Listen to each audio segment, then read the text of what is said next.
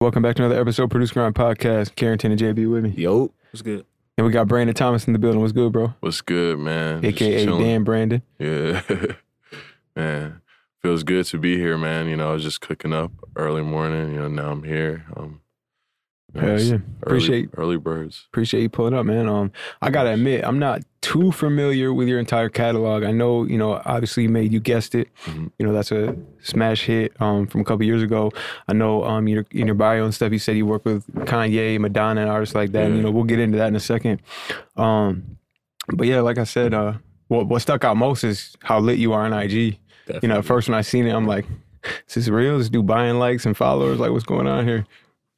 Yeah, that's crazy, man. It all started, I guess, like um probably like three or four years ago. I went to um New York after the You Guessed It record came out to like um work on some stuff for Kanye. Um, I guess they heard some beats and like, you know, I ended up getting in the studio with good music. Um, I got to meet Madonna, Travis Scott, all those guys, like, you know, they're, you know, A-list.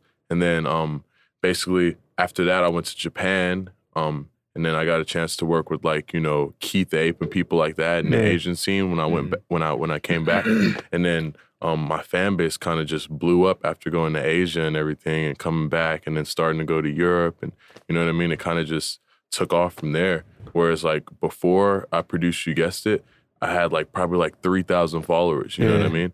And then all of a sudden, once I started getting like major press and stuff, like I got verified, and like you know I started just like blowing up, you know, online as a producer. I guess it's because like the sound that I made kind of like I feel like it, you know, changed the way it changed the landscape of like, you know, first Atlanta hip hop and then it became like national, like the way that, you know, I don't know, like before I made like the guessed beat and stuff, I don't think that producers were doing like the the simple piano intro style Mhm. beats and stuff like, you Right, know, and I didn't know it was something that was gonna kind of translate like that, you know, Yeah. internationally. So Now that that record is quite a bit different because I did I went through your SoundCloud. I listened to some of your own personal music, and that beat sounds really different than what you typically make. Like Yeah. you, you, your your normal stuff kind of has like almost like a spacey jazz, like Yeah. uh, lo-fi kind of vibe to it. yeah, I would consider like psychedelic, like Yeah, vibe mixed with like jazz and R and B stuff, like hip hop. You know, because I grew up on like um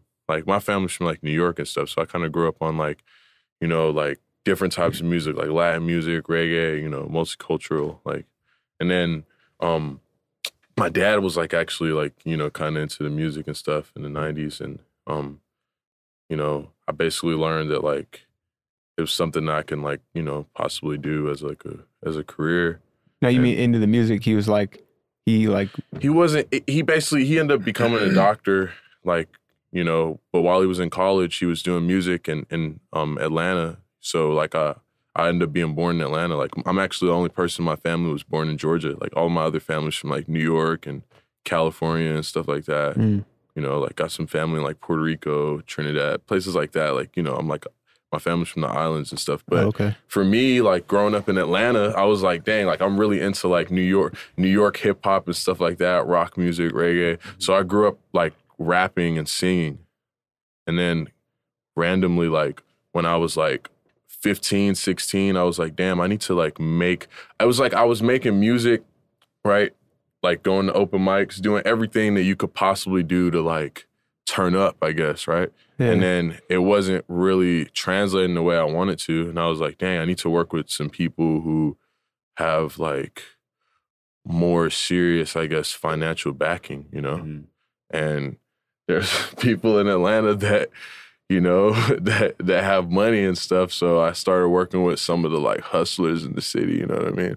And then that the the the type of sound they like was way different from what I would was normally making, but I like adapted. I was like, oh, so trap music is is something that is actually like a real thing. You know what I mean? Like think about like the song, like, okay, like a song like Bitch You Guessed It. Me being like 17, making a beat like that, 17, 18, I'm like, damn, is you wouldn't think a song like that would even hit the radio. Like it Mhm. has it says bitch like in the in the chorus, like it's Right. the first word. And I didn't even know you can do that. Like, you know. Now there's all these crazy songs. But at that time, like songs weren't crazy, crazy like that on the radio, like super like, you know, hella like cursing and shit. Like so I was like, man, like I'm just gonna make music and I'm gonna make like alternative trap. So I'm gonna introduce the people that make trap music into real music, like and turn them into like real music, real musicians from my experience and like you know all types of music. Mix it with what's going on in the trap world. Like take the textures of what's popular, mix it with real music, and then you know help the artist grow from there. And you know, mm-hmm. And you think you guessed it has though? There's a mixture of that because you guessed it. I don't hear like the psychedelic. I don't think it's Lo-fi I don't think it's psychedelic. I think it's more like minimal, but it's like I think it's like I would consider it a punk rap a punk rock rap record just based on the energy of it, like the way that it that it came across. Like Right.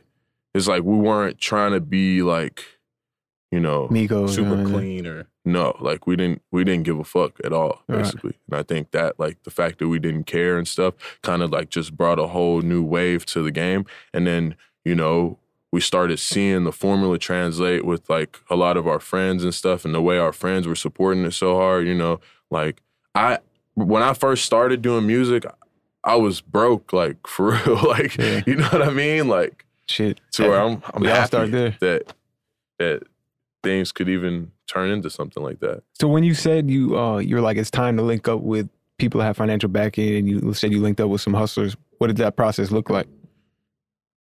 I was like, okay, so I think like it's it's I hate to say it, but like not that the opportunities are like monopolized, but like there's people who are like in the scene, then there's people who it's like there's people who like like are in the scene and they make music, but like they might not be all the way there with the music, but they might be on point with the swag. Like they might be fresh as fuck. Like however they get fresh, however they you know, get the money to buy hella designer clothes or whatever it is, you know what I mean? They might just have that look and aesthetic as somebody that's like respected in the city for the way they dress. you They know? look like a rapper, but they're exactly, not. Know but they're not a talking about. rapper. Or like they might not even look like a rapper, but then you hear their voice or their talent, you're like, whoa, they're super turned up, like, you know, and they're or they're they're really talented, like, you know, but they don't have the look for it. Or or like they might have the look and the talent, but they might not have the personality for it, I guess Mm. you know, or they might be trying to fit into a different personality. So you find people who like kind of just are like serious about what they do and they're able to either find a way to like to support themselves before they do music or you find people who like are I guess like maybe not fully all the way there with it but they're dedicated to it. It's really people who are like determined and it takes I guess like money to back yourself, you know, as far as like you want to be able to do shows, you want to be able to move around comfortably, you want to be able to live comfortably. You don't want to be like you know, like there's people that make it from like sleeping on couches and all that stuff, but like I don't think anybody really wants to live like that, you know. Mhm. So once I kind of realized like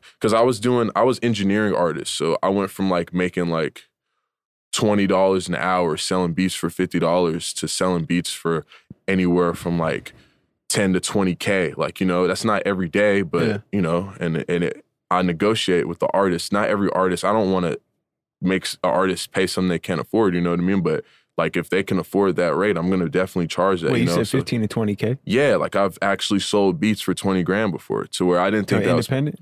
to, yes to independent artists. That's what I'm saying. It's like it's really crazy. The internet is really like like it's it's crazy. There's a lot of people out there, like you know, and the people that were co-signing us when that when when these records and stuff that I was doing were coming out were like people that we would never even imagine even getting some type of feedback or response from. Like like the term bedroom producer, I think like 99% of the producers are bedroom producers. I was making music in my room, you know, setting up studio in my homie's crib. I even carry travel studio with me to this day, just like because I I know where I came from to now, like, you know, and and like I had a little bit of like resources of people that kind of were like, you can do this and stuff, but no like direct connections to where like I was like, oh, this person I know is gonna put me on, or this person. It's like I really had to create a team.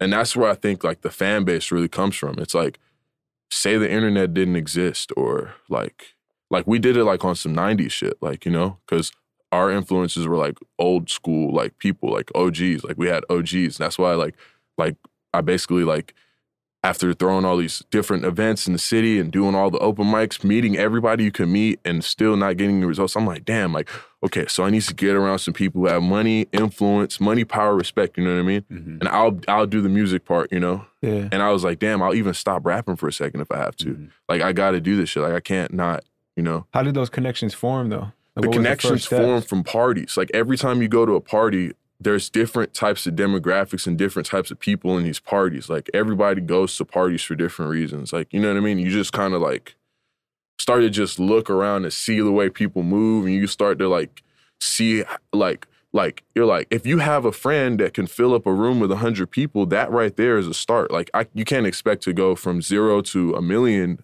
you know but you can go from zero people knowing you to 100 people knowing you to 100 more people to 100 more people. If you go to 10 parties with 100 people each and you perform at them you you know a thousand people. And if you know a thousand people and at that time i was like damn at least if anything if not get famous i can get 10 new clients that need studio time and beats and mixing and mastering you know what i mean? Right. and i had only made like probably like six beats in my life at that time when i was thinking like that.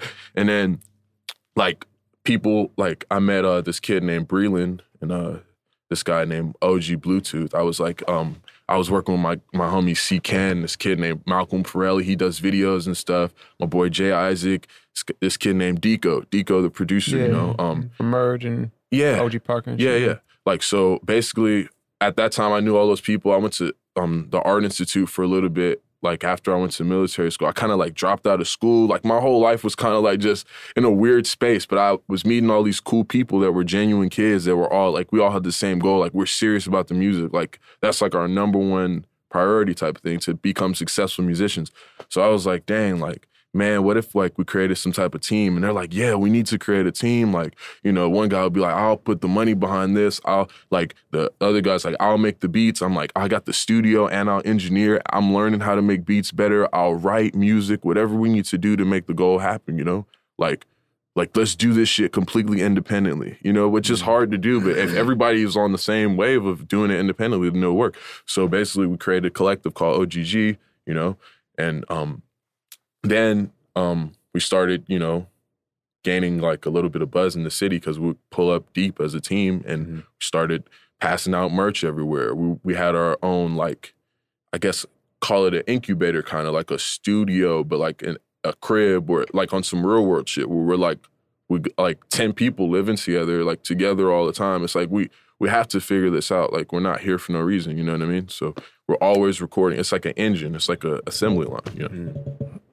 So Can you um can you go through like who I was in OGG? Because I know I heard Ronnie J was in OGG too before. Yeah, there was a Like, point started where there. he there was a point where Ronnie J, um, you know, he was he was there for a second. I met him actually at the Blue House on Edgewood. That's Mhm. another thing. We were taking over Edgewood, AUC, all that stuff. Every stickers, stamp, everywhere, anything you you can't. You, there's no way you can go through Atlanta without hearing about OGG. Even before, Facts. like, you know what I mean. Nobody knows that you're gonna that you uh, you'll be on the radio, but you're like, I'm gonna do everything I can to to make sure that I get close to it. You know, somehow. You know, so basically, like people like Ronnie J. Um, um, there's this guy. Uh, um, my my homie Vince Drock. Um, my boy OGG. Now there's OGG West, but at at that early stage, before there was like OGG West, before we expanded and blew up, um, I even remember like, like uh, when McConan, when we kind of like met McConan through like Key, and there was Mhm. like Awful Records. Key was kind of affiliated with us for a, a little bit. There was like affiliates, so then we would have people like Post Malone fucking with us. It was all like everybody like fucked with us because it was when Atlanta was on some like new Atlanta shit Mhm. and we were all like sharing because like i feel like the way the fan base and the fans are they're not like loyal to one specific artist they're digesting atlanta as a brand you know Mhm. Mm. so anywhere you go in the world africa europe middle east like you know like it's all it's oh you're from this capital of music like you know what i mean? It's like mm-hmm. it's a brand like they don't i don't even think people really care about what the music sounds like and stuff but yeah so all those people no gg basically like had different relationships with different people. They brought those people in to see what was going on. These people started sharing supporting it co-signing it you know. Once maco signed to like qc and everything his career like literally took off because he was working with the migos and some of the hottest people in the country, and I wasn't even. I'm still unsigned, you know. Yeah. Mm. So what was your relationship with with OGG once they did sign to QC and shit like that? once they signed to QC, at that time, there was a lot of different things going on. Like, okay, I was working with Key and Maco at the same time, and they kind of went their separate ways. And like me as a producer, I'm like, well, I'm gonna still work with both of you guys, you know, whether you guys are happy with it or not. You know what I mean? Like, Oh, they kind of like didn't Yeah. fuck with each other. Mm, they kind of just were they were just they're just two completely different types of like they have two completely different personalities you know Mm. so when it's not like we can force people to to fuck with each other you know what i mean it's only Right. so far that it can you know like that tape after that tape it was done it was i felt like it was done before the tape like even came out like you know what i mean Yeah. so also like um madman savage Mm. um he he's like bro he's like my bro like uh, like a lot of these people Sonny Digital Sonny Digital and man man savage um definitely helped shape the situation. This guy steve-o he's a dope manager in atlanta. Um we basically had a situation we had all these people involved as a team and maco and key were like the artists on it and i was the producer that produced the tape. And you know we got like guest appearances but like from like Sonny Digital like he gave us a beat on there. And then Mm. this guy dexter from awful records Mm. was on there too like on the outro track. And then it, it like all those crews and stuff kind of like merged. So it's now like like oh shit i can just pull up on Sonny i can pull up on uh, the awful records of mccona like that same even like during that same like week i know it's kind of like this is like a lot but it's like that even that same week i remember they recorded like the wrist wrist wrist record that's an independent record that i saw key record at the awful records studio Mhm. like just in the live in the living room off of a Mhm. laptop and it's just like those quick like like songs that took like five ten minutes to make kind of like shaped our careers Right. even though we put in so much work and did so much music and moves and hustling all that shit before any of those records were even created and Mhm. those records were kind of like kind of made our names like you know what i mean Yeah. and the relationships so So how do you go from kind of having this crew in Atlanta that's kind of like we're buzzing in Atlanta to meeting Madonna, meeting Quincy Jones, and touring the world? Like, what is fill that gap in for me? it's crazy because I'm actually creating a program to teach people like how they can go from gr- ground zero to like you know where I feel like I am now, which is like I kind of guess like I would say like D to C list celebrity type Mhm. shit. Like, you know what I mean? And like turn it into like some public figure. It's like I just had to do it, like you know, mm-hmm. because I was like, this is crazy. Like basically, what it is is you have people right, and they want to like they want to be successful in music, and I guess like for me specifically, like like I can't speak for everybody else, but for me, I'll just give you an example. Like when I was in high school and stuff, like I was doing good in school, but I was like getting in trouble for just like being tired. So I would like make beats at the crib the night before and wake up sleeping, go to school, fall asleep in class. Like, like you Going know, to school high and shit. yeah, stuff like that. Like, oh, like he smells like weed on the bus, or like you know, he got in a fight today in the bathroom, or Mhm. just some crazy shit. Like, Yeah. like you know, like oh, he was beating on the table at the lunch table and freestyling, and like you know, like I Cause guess the scene. Everyone yeah, got, like- I, I already know. him and his homies pulled up and they had matching colors on. Is he he's, is he gang affiliated? I'm like, no, I'm not gang affiliated or anything like that, you know. But just stuff like that. So I basically end up getting kicked out of school, go to alternative school, right? I'm in like I'm like, damn, like my the the direction that everybody's telling me to go, like go to college, like be a doctor or a lawyer or this or that. Just everything that everybody's telling me, I'm like trying to do it, and I'm smart and doing everything they're saying. It's not working. So I'm like if you're doing some shit and it's not working and you keep doing it, that's called insanity. Like Right. if you're not getting the results you want, you're doing the same shit and you're getting the same results, but you want different results. Like you have to change what you're doing. Like you have to really analyze it. So I analyzed it, basically end up like like the universe kind of will tell you too. Like I end up in a situation where I end up getting like like assaulted by police officers and stuff in, in school, you know, like one yeah, day talk about that. like on some crazy shit like the the the cops like like the school police officer or whatever, like they were they wanted to talk to me about an incident that happened at school, like altercation where I was going back and forth with somebody, like an argument, you know what I mean? And then basically like they were they were saying like you you get in trouble all the time, this is your fault type thing. And I'm like, it's not like I'm tired of this. Like this is this is not for me. Like I'm making good grades. I'm in advanced classes. Like Yeah. how am I? They're like, you might be cheating on the test. Like you're falling this. It's like it doesn't make. They're like, it's not. It doesn't make sense. Like Yeah. how are you? How is life so easy for me? I guess I don't know. Like, and I'm just like, I'm just like, this shit is hard. Like, it's not. It's it might look easy, but like I'm doing the best I can. And, and like you know, I'm a people person. Like if people are not fucking with me, I don't want to be around people that don't fuck with me. So I'm like, I don't really fuck with this school to be honest. I don't like. You can send me home. You know. And they're like, "What?" And then they end up closing the door. The the I'm like, my bus was about to leave. It's like you know, like 3:20 dismissal. The bell goes off. Time to go home. So I try to get up out the chair, like while I'm in the principal's office, and the resource officer's in there, or whatever. Then as I'm getting up out the chair, I remember this shit like it was yesterday. Basically, like I like tried to get out of the room or whatever, and they like basically like the resource officer grabbed me and like yanked me and like threw me back into the chair, and like the trash can fell over, and then like. I'm like, yo, what's going on? Like, this is unnecessary force. And they're like, what do you mean? Like, you hit, you hit him. And I was like, what are you talking about? Like, Yeah. it was crazy. And then like they're basically like, oh man, like, you know, like you're not, I guess you're not going home. And I was like, what do you mean? I didn't hit anybody. Like, why would somebody, why would a kid hit a police officer? First off, that doesn't make any sense. So I was like, yo, this is crazy. Like, I was like, I know you're not serious. Like, I can't wait to tell my parents, like, we're gonna sue the school type shit. Like, like let's get it. Like, and they're like, for real? And I'm like, yeah. And then and then he's like, oh, we got something for you. So he like puts me in handcuffs. They're like, you know, like calling me like all types of racial slurs and shit. Like I didn't even think that shit was real. Like, you know what I mean? I'm like, I'm not like I'm not from the streets or anything. I'm from the suburbs. Like, you know, I'm like, bro, this shit doesn't happen in the suburbs. Like, there's nothing that I'm not, I'm harmless to to like the police or to people. You know what I mean? I'm a Mhm. nice kid. Like, you know, so then that shit happens and they basically take me to jail and they're just like, you know, we got something for you type shit. Like you're gonna see. Like you don't go against like the system basically. That's what I learned.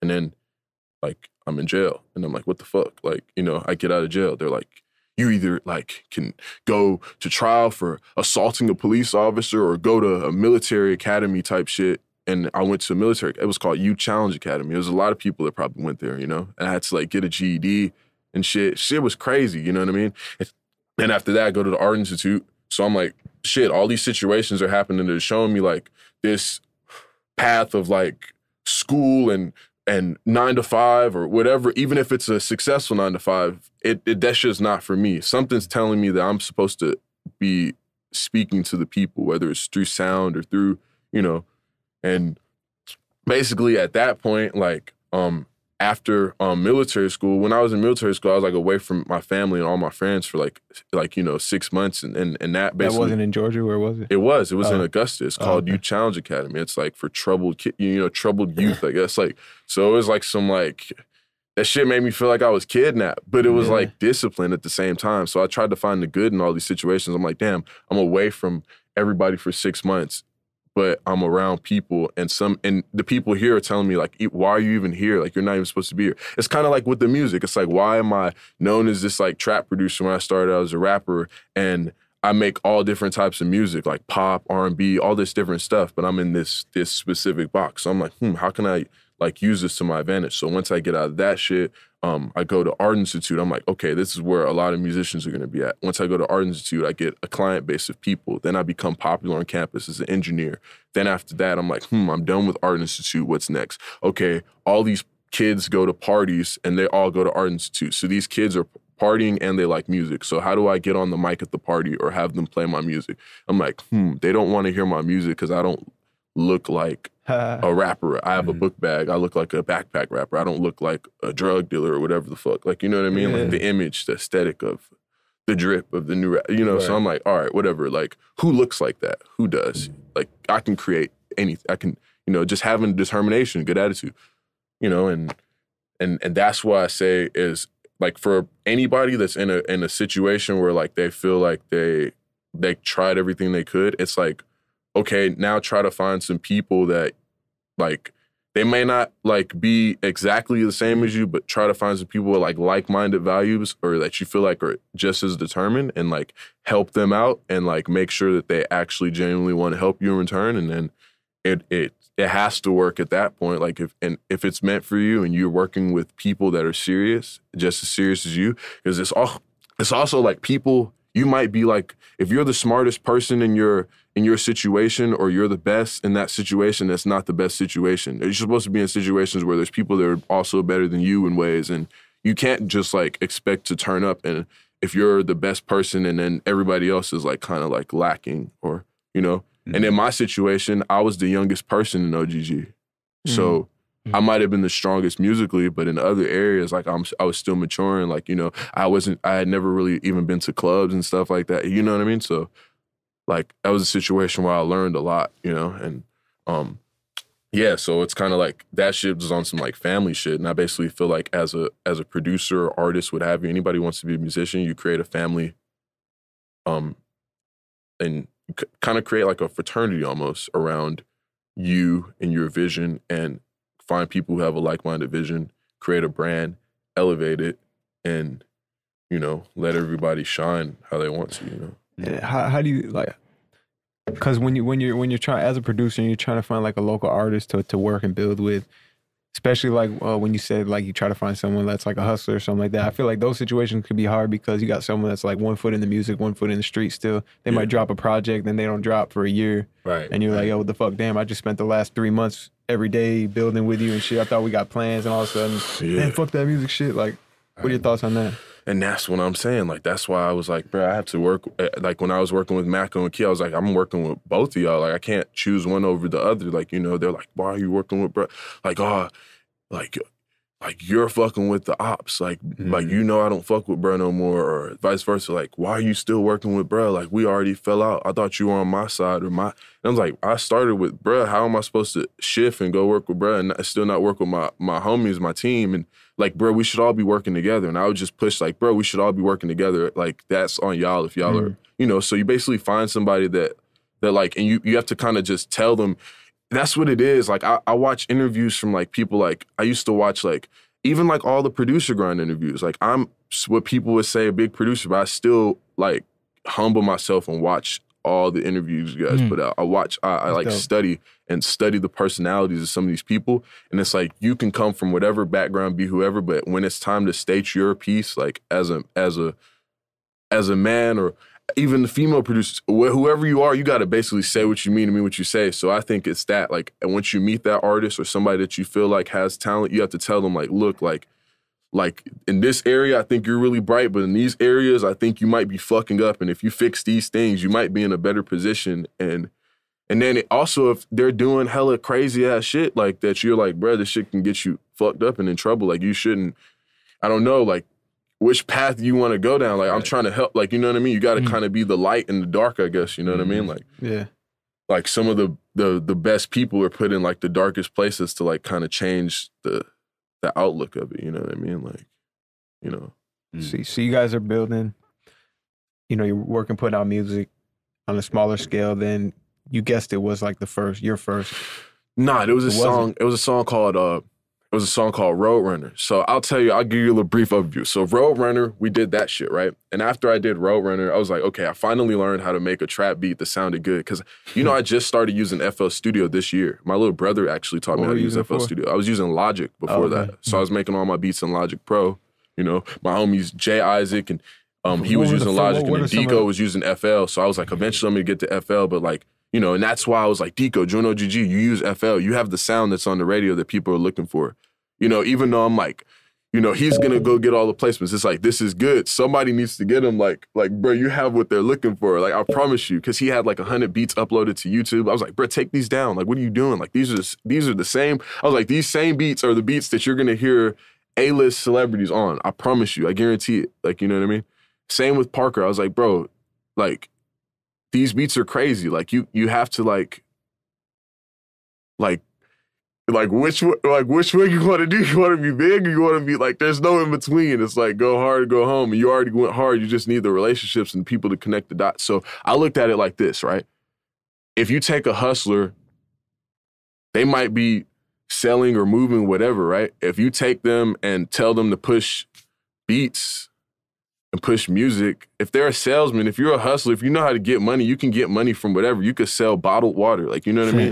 So that's how you got to do it, you know. And and um, I think um, like it's just a combination of that, because because if like I might have been one of the people who thought that I was going to be successful, but I don't know. Maybe they thought that they were going to be successful quicker, and then and then and then like after I made the Roadrunner record or whatever, like a whole like aesthetic of like all these like street artists and stuff that I would never like usually be in the same room with, like started wanting to work with me and stuff. And I was like, hmm, this is interesting. So it is working. You know, it's a shift. Like when the, the universal shift, it's like, oh shit, like so I need to keep doing this. And then basically What is that shift like though? it's like you basically realize that like in your mind despite if everybody's telling you like oh this like if if people are kind of might like it might be your parents or whoever they might be like nah don't do this or don't do that but you might be like like i know this is gonna work you Yeah, know I can relate. and if it's not something crazy that you're gonna like, you know, like I'm not going to, I'm not like in the trap or something crazy. Like, and, and now I realize my parents are looking at what these artists look like or how these artists act or whatever, and they're like, no, like you can't be around people like that. And I'm like, what do you mean? Like these are normal people. Like, you know what I mean? Like a lot of people don't know. Like I met Maco at Georgia State. Like these people were in college and stuff too. I'm like, bro, just because somebody might look like this or act like this doesn't mean they're not as intelligent as, you know what I mean? Like, Mhm. you know, like they just hopefully like you can get these people to not do as much dangerous shit, you know, and not be around dangerous people. But these all these people are good people. Everybody's just trying to do what they can to survive, you know. So basically, when Roadrunner came out, um, the hook was like Mansion Flex and Opera Stunt, and like I've been road running Monday to Sunday. Basically, he got that record to all the DJs, kind of like one by one, like different clubs. He would get the DJs to spin it. Once the DJ started spinning it, Key heard it. Then Key was like, you know, Key helped change everything because he was already working with Mike Will and all them, and Two-9, you know, Curtis Williams, all those guys. Like it's like CJ. brothers, like all those guys are like like the bros. So they already kind of had a platform. So we kind of like went under their wing a little bit. Started like, okay, what shows are they performing on? How do we perform on these shows? Like, you know, I all ten of us can't perform, but you know, Maco has money and he is like respected in this scene and he can kind of go thug it. Like, so he's gonna we're gonna have him open up on all these things and and you know, like my boy Breland was in the fashion shit heavy, so he's gonna connect the dots with the fashion shit. Make sure, like, and that's what I mean. That's what I'm saying. Like when you, it, that's what the shift. What the shift is like when everything starts to upgrade and improve. Like everything, your your life starts to imp- like.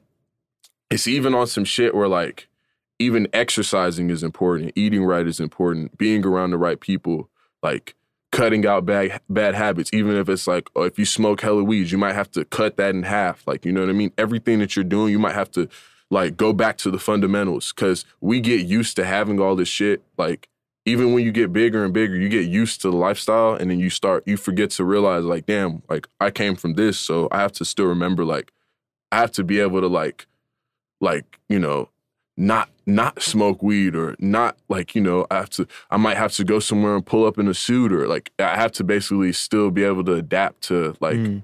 what's going on and remember where I came from to make sure that I don't overextend what I'm trying to do and, or mess up Mm. my situation from not from taking shit for granted because I think shit is gonna just keep going. Even with the money, man, it's like so much man, it's crazy the traveling, all this shit. Like, but it's it all comes with it. It, it all starts happening so fast, and you just have to kind of go with it and adapt. And like you know, life, universe, like everything will just start providing for you. Mhm. Like if you're on the right, like if you go with the flow type of thing, you know. And then how did the you guessed it record come about? There is a rumor out there that OG said he slapped you or crazy, something right? like that. Oh man, see that that's what I'm saying. So that's why, like, that's at that time, that's why we kind of like we kind of like kind of fell out a little bit before that, but at that time, that's why I kind of like went to a point where it was like, nah, bro, like we we're not on speaking terms for a while. You know what I mean? Because Yeah. it was just like that never happened. You know.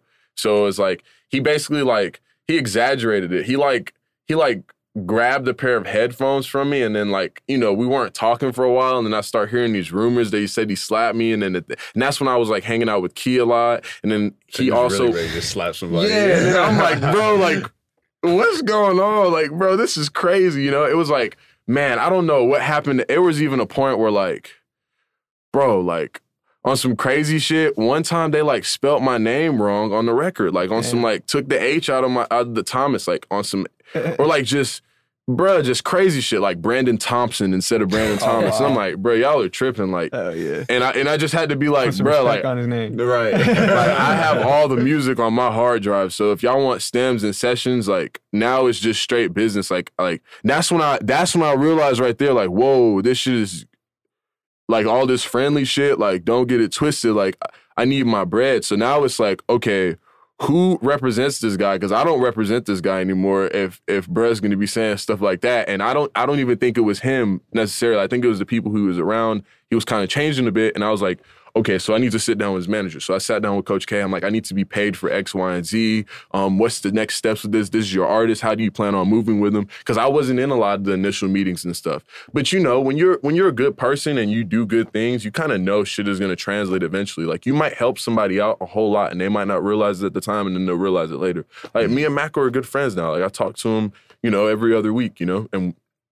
it's like once you kind of what it's like he we can't even if we wanted to stop speaking we couldn't. It's like we're too, we change each other's realities. Like eh, once you eh, it could be your worst enemy but if they did something to help you change your life when you wake up every morning you're gonna think about that person like throughout the day. Like not like all- you know what i mean? But you Yeah. that person's gonna cross your mind. It's like you can't like pretend like eh, like you don't know that that person helped you out. So I just felt like at that time, since him and Key were beefing, he was they were dissing each other and stuff, and there was just a lot of like tension and crazy shit going on in Atlanta. I kind of just had to separate myself, and that's when like around that time, all that crazy shit was happening, and I was like, damn, I did all this work and got to this point where I'm respected in Atlanta. Now people are trying to tear down my name, slander my name, spell my name wrong on records, do all Yeah. types of weird shit because I don't want to sign to this person. I don't want to do this, or I don't want to be around these people. I might stop hanging around certain people. And it's just like, you know, people like, oh, BT changed, whatever. They might think,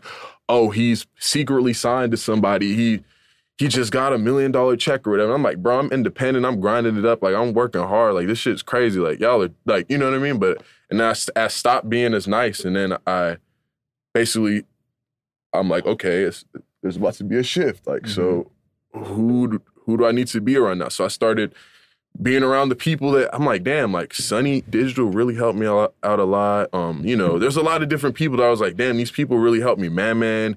You know, and I started hanging around them. I started traveling. And then that's when I got word that like uh Kanye was fucking with my shit. So I started working with like, you know, his team. Then I went to Cali, then then Japan. Then after that came back, then went to um, you know, Australia, you know, um, like different places, like internationally. And like I started to see like, whoa, like we don't even know how big our music is. Yeah. Mm. So You know how, what I mean? back, back up a little bit because you just said I was in Paris with Kanye, Japan. No, with- not Paris or Kanye. I went to New York to work. Like he basically flew me out to work in New York City, right? Well, first of all, what what was that like? He he it was crazy. it It was was like it was just what was surreal. It was like I didn't even believe it. Like I I I remember I was I was at um I was in Decatur actually. I was working with this guy Pyramid Quince from Awful Records or whatever, and it- and we were working on a record, just like some late night shit in East Atlanta, you know. Um, and then I think it was the same like around the same time like I I I did like shrooms or some shit with Makonnen, and I was just like on some like.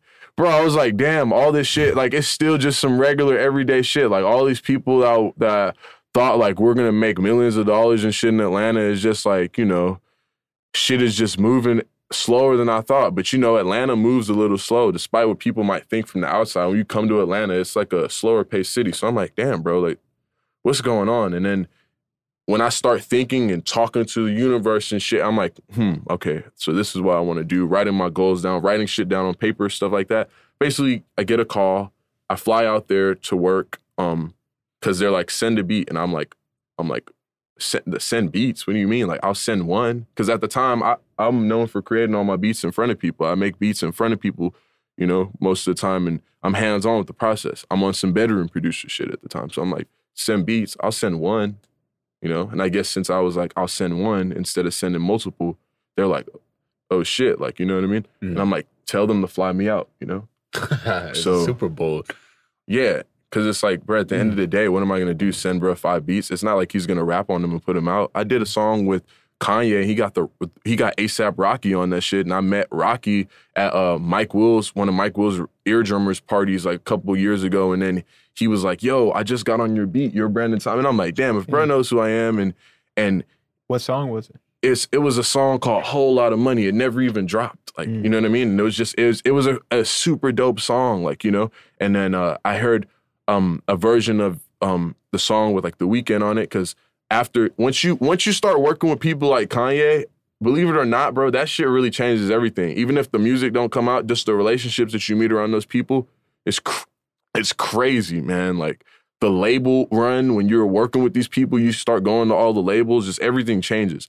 So I ended up meeting this guy, uh, Pablo Dylan. He's Bob Dylan's grandson. I met him after I wow. left um, New York and went to Cali and shit. Because at that point, after I started working with Ye and shit, I was like, shit is not really moving how I thought it was in Atlanta. So I don't even want to go back to Atlanta for right now. I want to go to Cali. And I literally started traveling and like I, I didn't stop. I became like, that's what I mean. Like I became like addicted to traveling and getting on airplanes and going to new places, meeting new people, going to different studios. You Costs know? a lot of money. It does, and that's where that's where I was like, hmm, okay. So I I felt the feeling of what it feels like to travel the world independently. You know, like, and and and I can say like um from that experience, like um working with like you know some superstars and stuff, I, I kind of learned more about like my worth as a producer, and I feel like I'm still learning. You know, but um man, like I I, I learned that like basically um one of the things Kanye said to me was like he's like this shit's the NBA like you're in the NBA now like you know like it's like you know Saha the Prince was there too and that was really cool because he's from Atlanta so I got to chop it up with him but like I got to see the way the studio flows I got to see the way everything I basically learned like I even I told Madonna this I was like like when I when I left the studio I was like after a couple days I was like everything I learned like growing up and shit that I thought I knew about music that I learned from Atlanta like I realized that I don't really know shit. And like I learned so much more in this three days of these studio sessions than I've ever learned like working in Atlanta. Damn. Mm. So I felt like when I worked with Kanye, I felt like a new producer. I felt like it was day one type of again. What were some of the like? Give us one revelation that you had or something like that. um just seeing the way he cooks up and like how like he's like he's like one with the music. Like like like bro was wearing these like Timberland boots and like he was making the beat and he was like jumping up and down like with the kick drum and shit like on some like he's like on some Now you feeling it? like it's like it's Disney like it's, it's just cra- it's crazy it's like I was like damn bro's really like in the music like he's one with the music you know and then everybody he gets everybody kind of on the same wavelength and everybody's just creating like Mm. like let's make the dopest shit ever Mm. kind of like and and kind of like how that you know that new that new Dreamville clip of them like going crazy with that shit. It's like it's like that. It's like damn, like they're really going crazy. Like everybody's cohesively working together to create the best product, and that's Mhm. what I kind of learned A from bunch that. of minds come together. Yeah, like when minds coming together, because a lot of the times on the come up, people don't really want to actually work together or give each other the secrets to like success and Mm. how they did stuff. Mm. Everybody kind of wants to like. What I notice is like they will help each other based on what they can get out of the other person, and then like the relationship just kind of phases out, and it's like Yeah. you ever have like like all these numbers and contacts in your phone of people who you chopped it up with and dapped up, like, and it's like came Man, it. yeah, and Come it's on like, now. oh, we're supposed to work, or we're supposed to do this, or we're supposed, and it's like, it's probably never gonna happen unless you like went out of your way to. But it's like, how come people can't meet halfway more often? You Right. know. Mm. And then I'm like, damn, and that's another thing. I'm like, damn, if these people will fly me out and work with me, it's like it almost made me feel like, damn, like I've been being almost disrespected by a lot of these artists and people that, and I didn't even think of it like that because at that time, I, before I got to work with with famous people, I was like, damn, like I I thought it was like, like I thought it was an opportunity for me to get somebody to rap on my beat when it's really the other way around. Mhm. You know what I mean? Like Do you think that's part of the process though? Like, do you think that portion of like that time period of like feeling almost like you said disrespected? Do you think that's a process to when you get to the finally like the Kanye level? It's necessary to go through that, or Hell no, bro. Mm-hmm. You don't. You don't my fault, bro. Like, good. spit on the table. Nah, you good. No, but look, like, bro, to be honest with you, I don't think it's it's good to be to feel disrespected or to feel tried. Like that's just not cool. Like it basically like it can discourage you and make you feel like like what am I even doing this for? Mm-hmm. I think for some people though, that shit kind of makes it like puts pressure on them. And if you're good under pressure, then you'll like, you know, rise above the situation. But it makes it take a lot longer because it makes you like less confident. So for a while, I was like less confident in my production. I didn't really know like, like if people were gonna accept what I was making. And then it got to a point where you start meeting more and more people and you become like, like, damn, like everybody's coming to me for what's cool and what's, you know, next or So is people what helped you kind of become more confident in your music, or like what helped you, like, I, me and you were talking about this earlier. Sometimes there'll be months where you're making beats and it's just like, bro, this is just trash. So where do you get to the point? Like, how did you get to the point where it's like, yo, actually, even if like it may be trash in my mind, but it's actually good music. traveling. Traveling because, okay, you might go to, like, okay, in Germany, for instance. I was recently in Germany in January. I brought my little brother out there, like, like five, six of my friends, like, you know. Um, basically, I got to see that, like, they're making trap beats, but their shit sounds like 2009, like old. Drake. Mm, And I'm like, whoa, but so a trap beat I make that might be a throwaway trap They'll beat. be like, yo, they'll be like, that's bro, this is crazy. crazy. And I'm like, Okay. bro, this might be one of the worst beats I have on my computer. You know what I mean? But to them, it might be crazy. Or like, Mhm. you know, you might go to New York and be like, okay, now it's time to bring out some of those old ass 90s beats that I made a couple years ago. And then people fuck with it, you know? Like, Mm. Yeah. like one time I played a beat to to Jim Jones that like was Jim like old Jones. as fuck. It was like an old ass beat from like five years ago. And he like really fucked with it. And I was like, damn, I never thought somebody would like this, you know? Mhm. Or like you'll um you'll get a you might get a, a record in a commercial or like some sync license shit and be like, damn, like this random interlude that doesn't even have drums, like is usable too. Like, you know? Yeah. and you were thinking of the opinion of what the person that you might have played the music was was was, telling you about it, but You say you think of the pain? you think of the opinion of what the Oh, person opinion. that you were playing the music to tells you about it. Mhm. You know what I mean? As, Like as you think that's the whole world's opinion on it? Yeah, you know. But once you start traveling, you start seeing the different people like different things. Like not everybody listens to trap music all day. Not everybody Yeah. listens to like you know certain type of shit. Like when you go to Cali, it's the West Coast shit. So that's what I mean. Going to d- these different cities for like a month at a time, sometimes even longer. You know, just cooking up every day and getting inspired by the sounds of what they have going on and the elements of what they do. You basically adapt to their sound and start making different types of beats in different cities that you go to.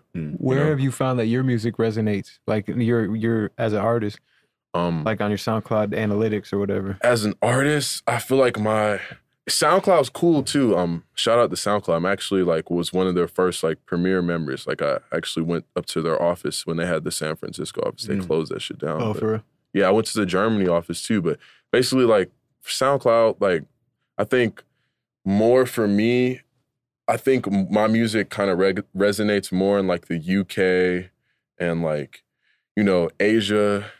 Like for some reason in Asia, they allow you to make like kind of like whatever you want, like m- like more in depth arrangements. You know what I mean? What do you mm-hmm. mean? What do you mean by in-depth arrangements?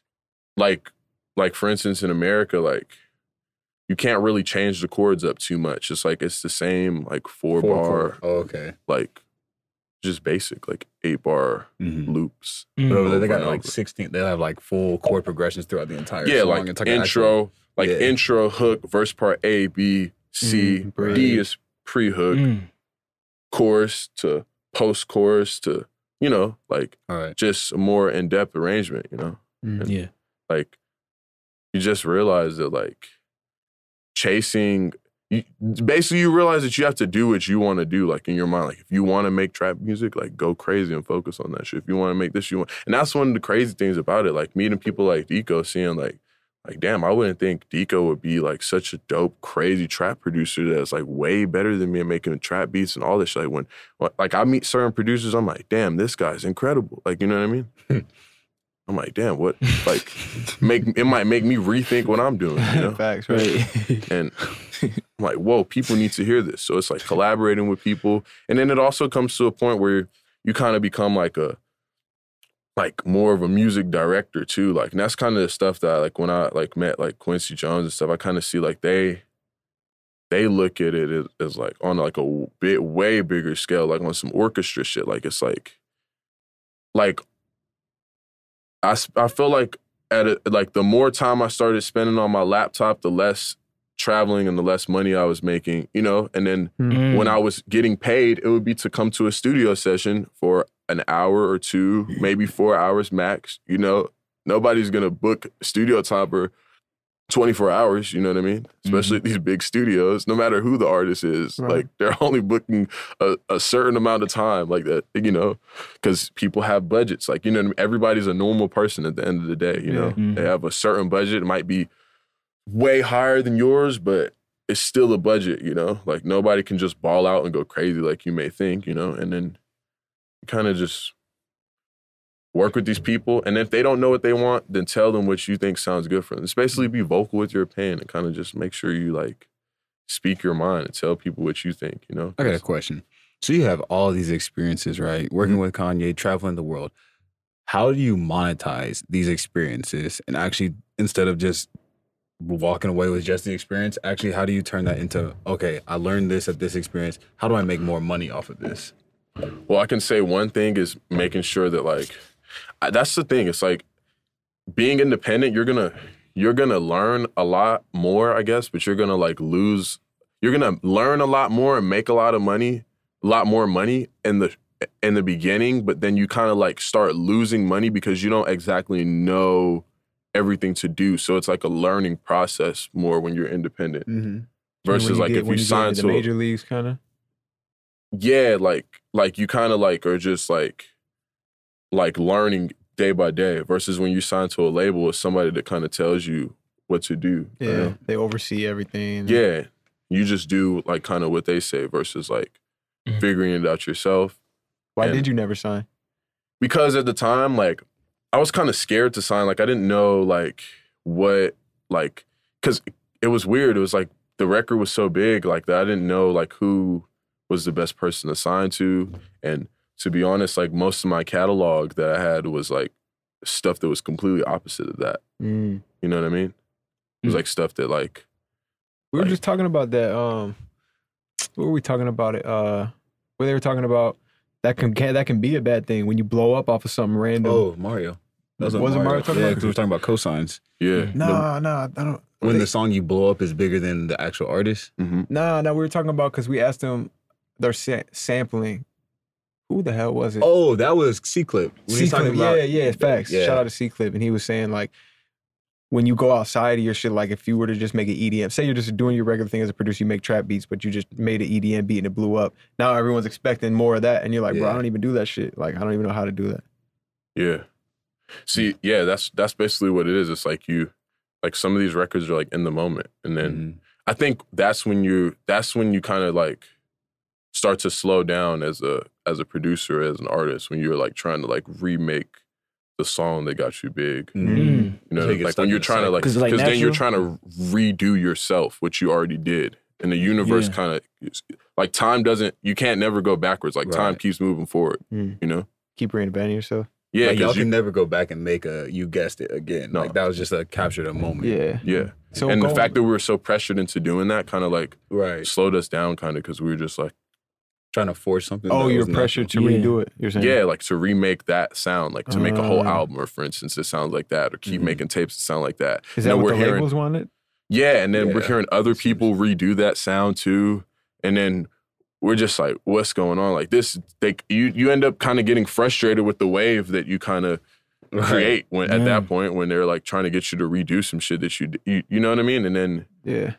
you start doing different shit and those same people those same connections might not be interested as much anymore in the in the other shit that you make you know Mhm. like like your house beats or whatever you know what i mean Mhm. but then that's the thing like you go find the people that are interested in the house music and that's what i'm saying as an independent producer it's going to be hard especially if you make multi genres because it's like you have to find different people who so networking is a very important thing when you're independent But then, like you know, I don't know. Like some of my friends at the time were telling me, like, don't like hold out, don't sign to a label yet, especially if five labels are offering you deals at once. You know what I mean? It's like you just kind of like, damn, maybe I can do it myself. You know, Mhm. especially with the traveling. Then you start meeting people that are like, you start meeting private investors and stuff, and people that just like want to see you do good. They'll just like kind of help invest in you and stuff. And, and that's a blessing as well. Like How you the know, hell you so- meet those guys? traveling, being in the right club at the right time, talking to people. Like Mm. it's really it's Regular re- life shit. Yes, but yeah, doing regular life shit in the places where the one percent is at. That's the that's the the gem right there. Get around the people that are in the one percent. And then what do you do? It's How, do you, how do you go and shake a hand and start those conversations? Kind Um, of let it Yeah. naturally You're not happen. then one percent. You gonna start the conversation. You gonna be there. Um, like, hmm, it's a good example. Well, one time there was this my, my friend Laven Cali. He had a show, and I basically like um Quincy Jones was in the in the audience, like sitting down. I was like, bro, Quincy bought a ticket to your show, bro. This is crazy. I- Like, what the fuck? Like, they're like, yeah, he's here. Like, he's right there. I'm like, bro, I'm about to go talk to him right now. And I'm in my mind, I'm like kind of nervous about it. It's like when you go up and talk to like like you know like a hot girl, like you you might be like, damn, like what am I about to say? Right. You just put your game face on, like, okay, it's either they're gonna fuck with me or they're not. Like, you know what I mean? Yeah. It's Shoot either gonna, shot, right? yeah, they might be like, oh, bruh's different than I expected, or like, you know, he's kind of eccentric or whatever. But it's like either they're gonna be into me or they're not, you know. Mm. And it's you just go up to these people and just be like, yo, what's up? Nice to meet you.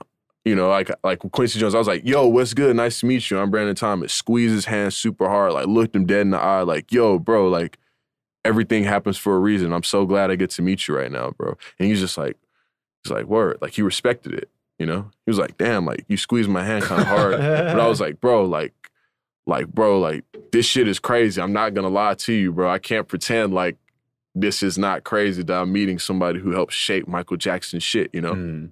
Like, you know, like not even gassing it up. Like, this is crazy, bro. Like, I never would think that from where I come from, I'll be able to have a, a moment or opportunity like this to even meet you.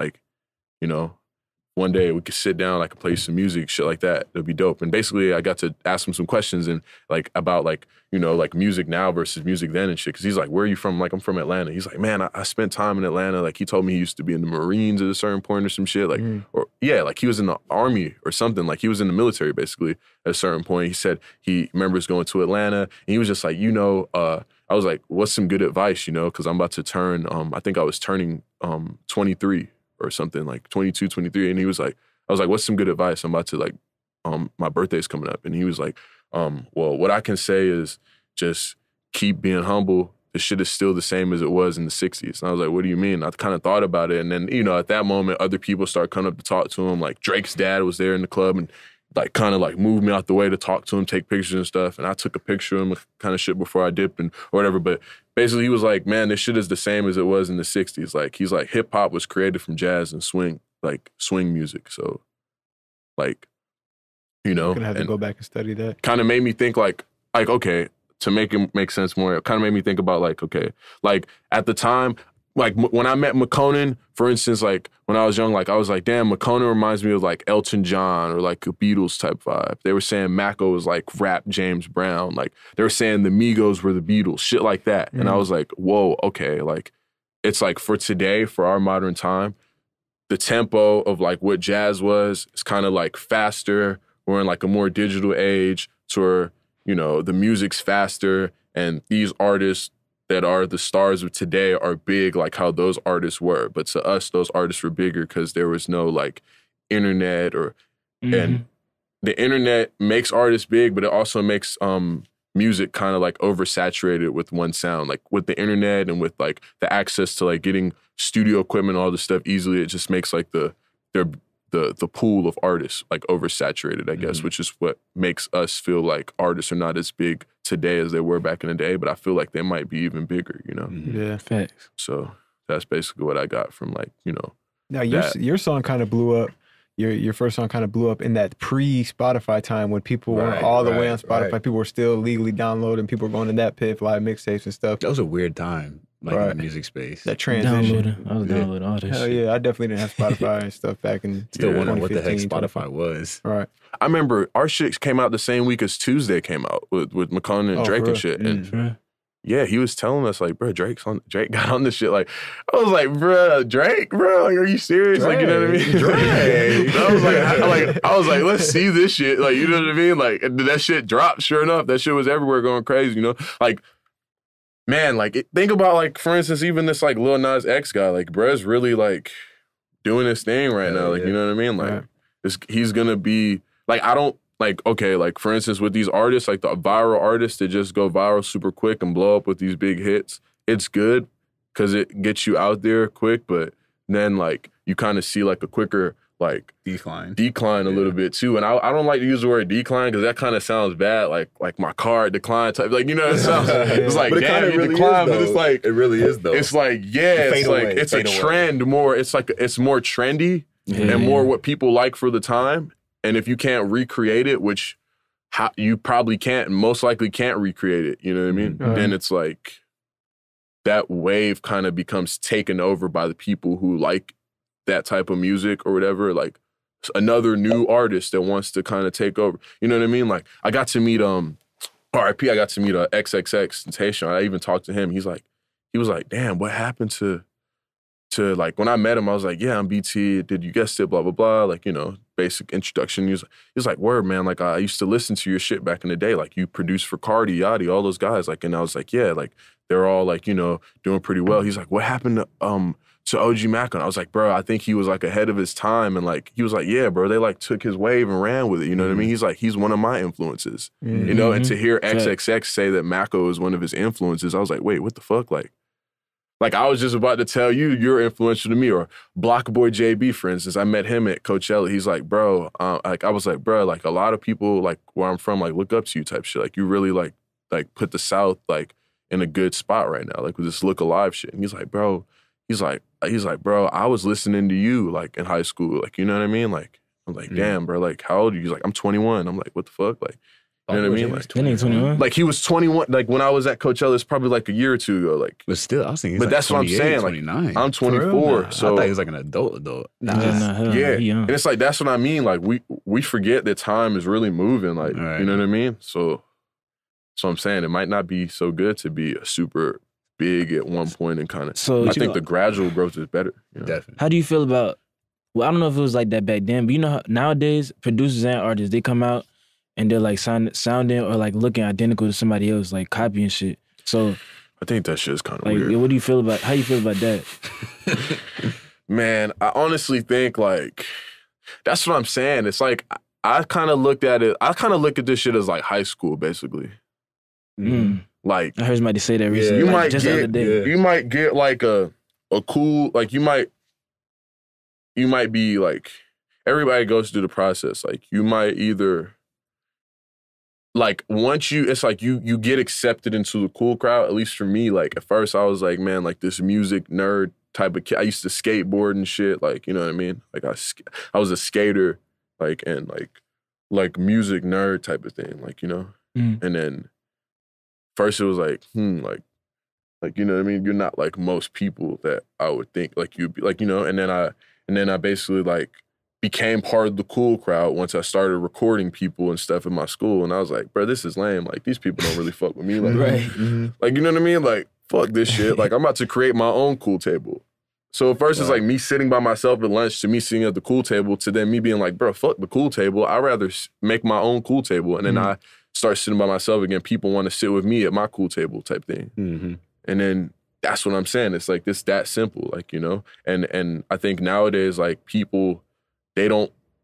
A lot of people might you might see an artist and think that it's the most confident artist or the most toughest person. It might be the complete opposite. You know what I mean? Facts. And they don't know what the hell they're doing. They just and and they so much don't know what they're doing, so where they have to make it seem like they do and make and make shit up like they know what they're doing. They know how to move. You know what I mean? Like blind leading the blind type shit. Like Mm-hmm. and you might real like you know a lot of people don't realize that shit. A lot of these artists are just following like like it's like some like copy paste like or like just like like people use the term like industry plan, but I don't even think it's that because who wouldn't want to be planted in the industry to blow up. Like that's that's kind of cool. Like you know what I mean?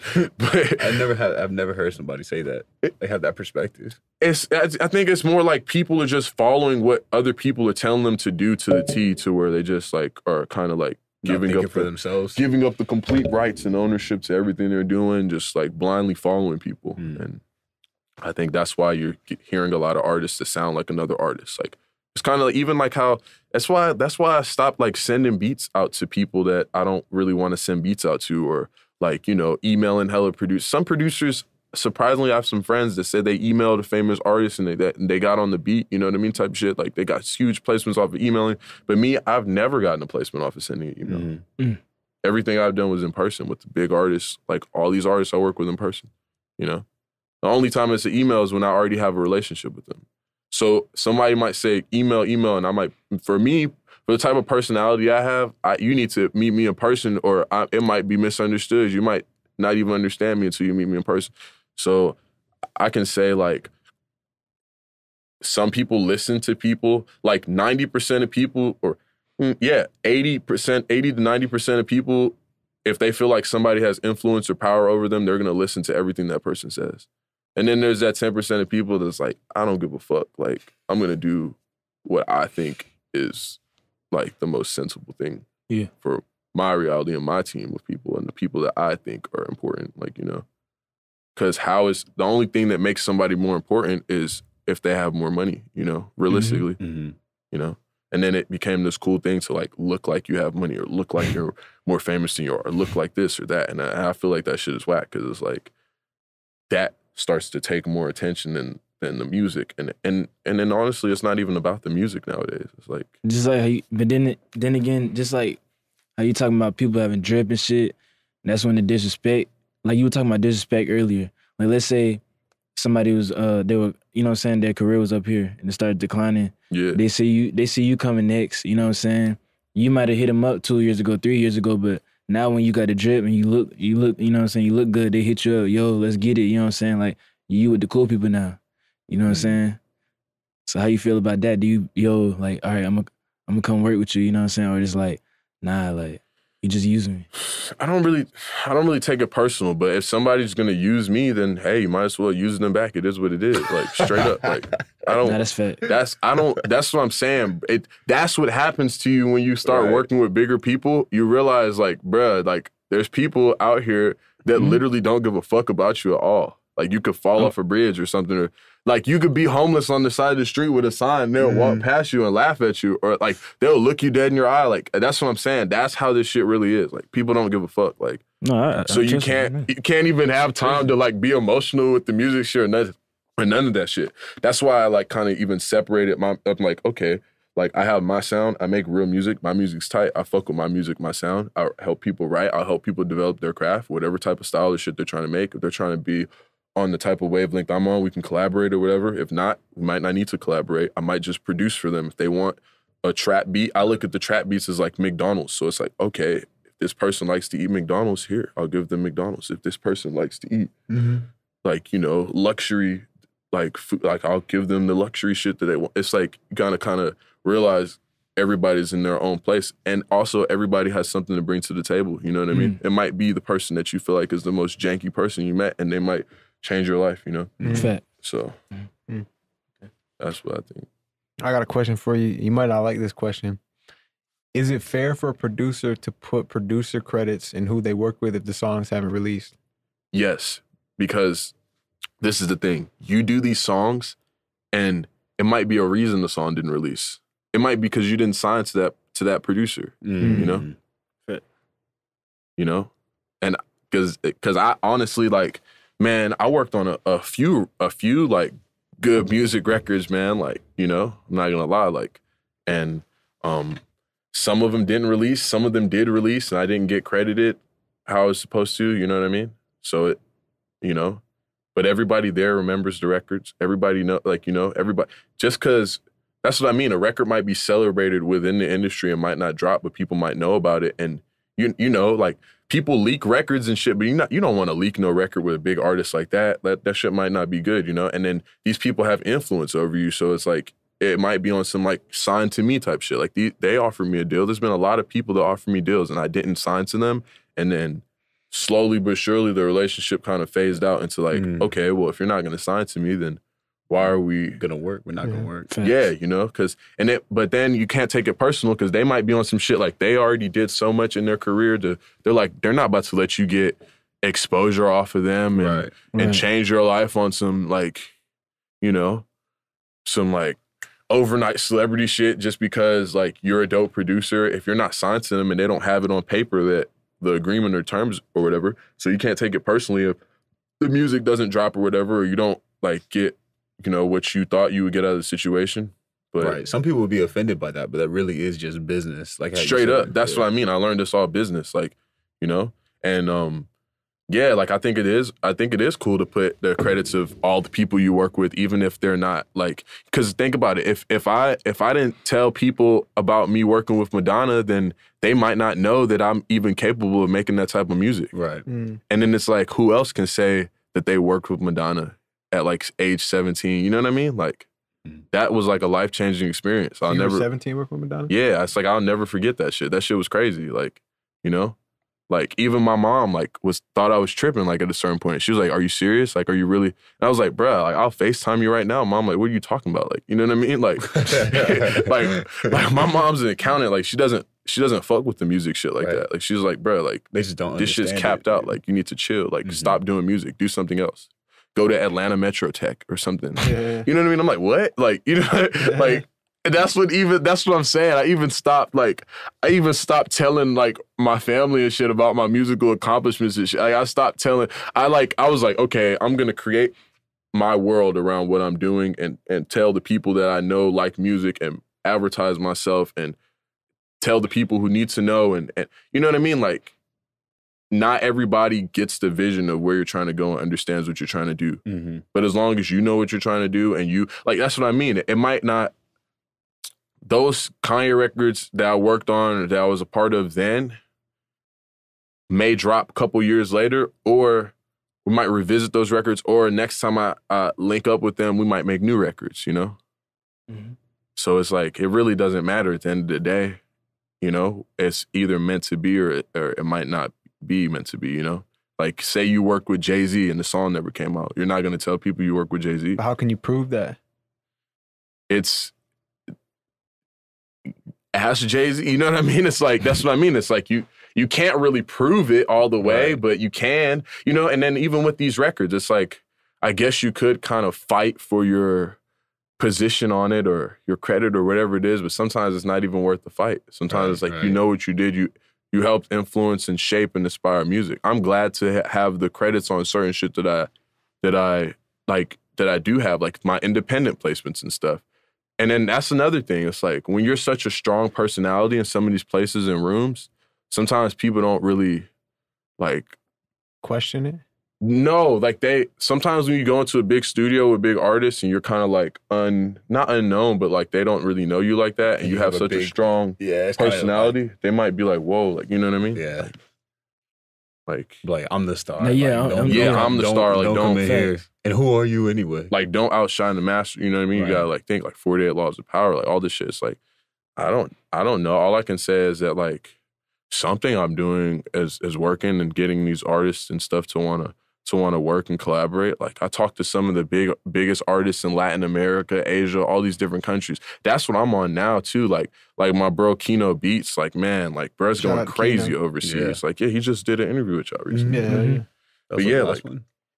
people like that, like like that I that I see going crazy overseas and shit. Those are the people that I kind of like, like you know, get advice from now that are doing the same thing that I'm doing. That's another thing. It's like you got to get advice from people that are doing what you're doing and see what they're doing and what they're doing right and what they're doing wrong, and then get advice from the bigger people and see because everybody's working to get to another level. Even if you, you know, like Sonny Digital did a birthday song for Kanye and 2 Chainz. Mhm. It's like Yeah. Right. I didn't hear another Kanye record from him, you know.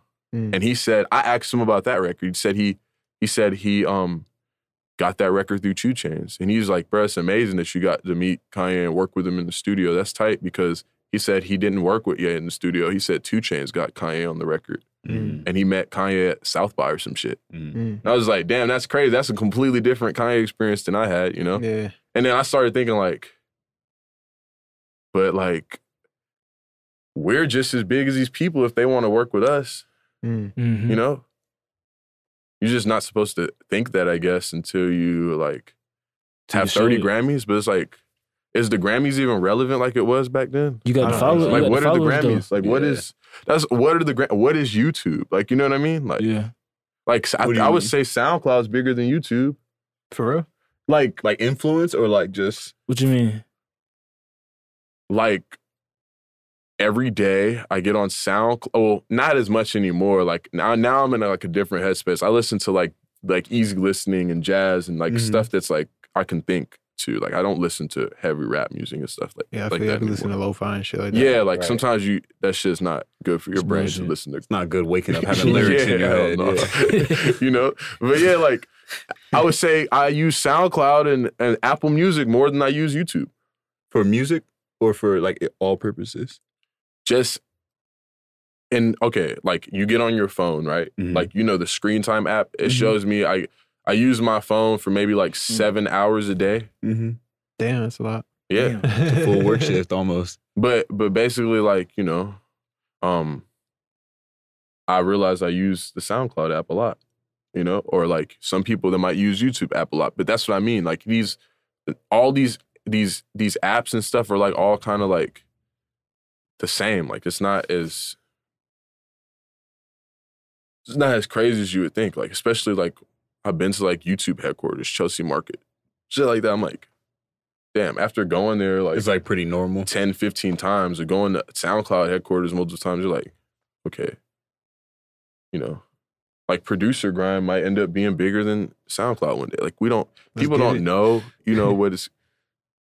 And then if and then if you guys have more, if you guys have interviewed more cooler people than than them, then you guys are like, you know what I mean? Like think Right, about like right. when Soulja Boy started doing his interviews again. Soulja Boy's back on fire now. I mean, Soulja Boy is like somebody who's like just he's he's not like how he was back then when he was like super on fire, like in the in, in his first like prime, but like when he gets back about. on the radio and talks his shit and gets on them interviews and shit, that shit is you got to pay He attention to it. You know, like attention. yeah, that's what I mean. He grabs Yeah. the world's attention, I feel and like- then I feel like and then it, it don't matter if we like him. Floyd Mayweather fucks with him. Mike Yeah. Tyson fucks with him. That's what I mean. It's like you know, people I feel like people forget forget what he did in the past though a lot. You know what I'm saying? I Yeah. remember I remember when I was young, like I mean when I was really young watching his vlogs and shit. Mhm. Like when he first came out, remember he used to make uh, vlogs? Yeah, yeah. Like he used to do a hell of vlogs, you know what I'm saying? People Mm. try you know what I'm saying, they just exactly. He created he that's what I mean. He he was one of the first people to go viral. That's what that's another people that's another another thing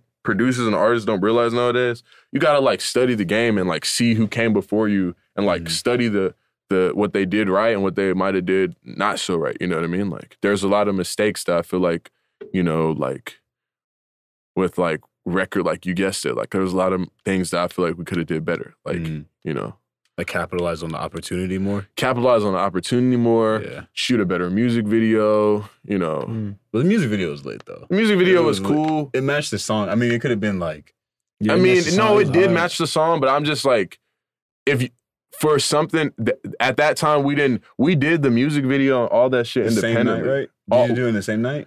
Mm, like in around the same week, like he he drove up to Trillex with Rome Fortune and, and redid the music video. We had Mhm. did the music video in Atlanta, and then him and Key fell out, and then that's another thing. They like took Key off the song and replaced it with putting 2 Chainz on the song, but the orig- the new video version that came out was just Maco and not Mhm. Key on it. When Yeah, Key is too much funny stuff. yeah, Key was one of the main reasons the song blew there, up. yeah. Mm. And I just realized, man, with with these songs, like a song is a song is just a song, but when you create a world around the song and and you create a movement and, and a brand and stuff, that's what people buy into. That's what people fuck with. That's what labels want to see. That's what the world Mm. wants to see. They want to see a brand around the shit. They don't Mhm. care about just a song. They'll, yeah, they'll dance and turn up to it while it's on the radio, you know. Mhm. Mhm. Mm. And then you you also see another thing that I noticed is like when you're on the charts, everybody's your friend. When you're not on the charts anymore, No one talks. to you. no one gives a fuck. Like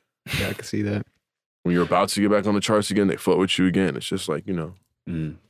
We are running out of time here. We got about less than two minutes left on our uh, audio recorder here, though. So let, Damn. let everybody know where uh, you know they can go follow you at. And Um, well, you can um follow me at damn on on um Twitter and Instagram at damn Brandon T, damn Brandon T. You know D A M N B R A N D O N T, and um yeah, just um stay tuned for new music. Um, I um recently I recently put out um a single in February on um Thank you. Apple Music. It's on all platforms, but on Apple Music, I have a lot of a lot of cool stuff. You know, um, Cool. most definitely. You know, but yeah, you would just find it by searching up Brandon Thomas. You know, and you know you could pretty much find stuff everywhere. It's some videos on YouTube. Follow him on IG. Follow him on Spotify. Tap in. Yeah. Appreciate you, man. Appreciate y'all. man. Another dope episode on the books, man. Signing out. Peace. Hit that like button. Hit that subscribe button. bing, bing, bing.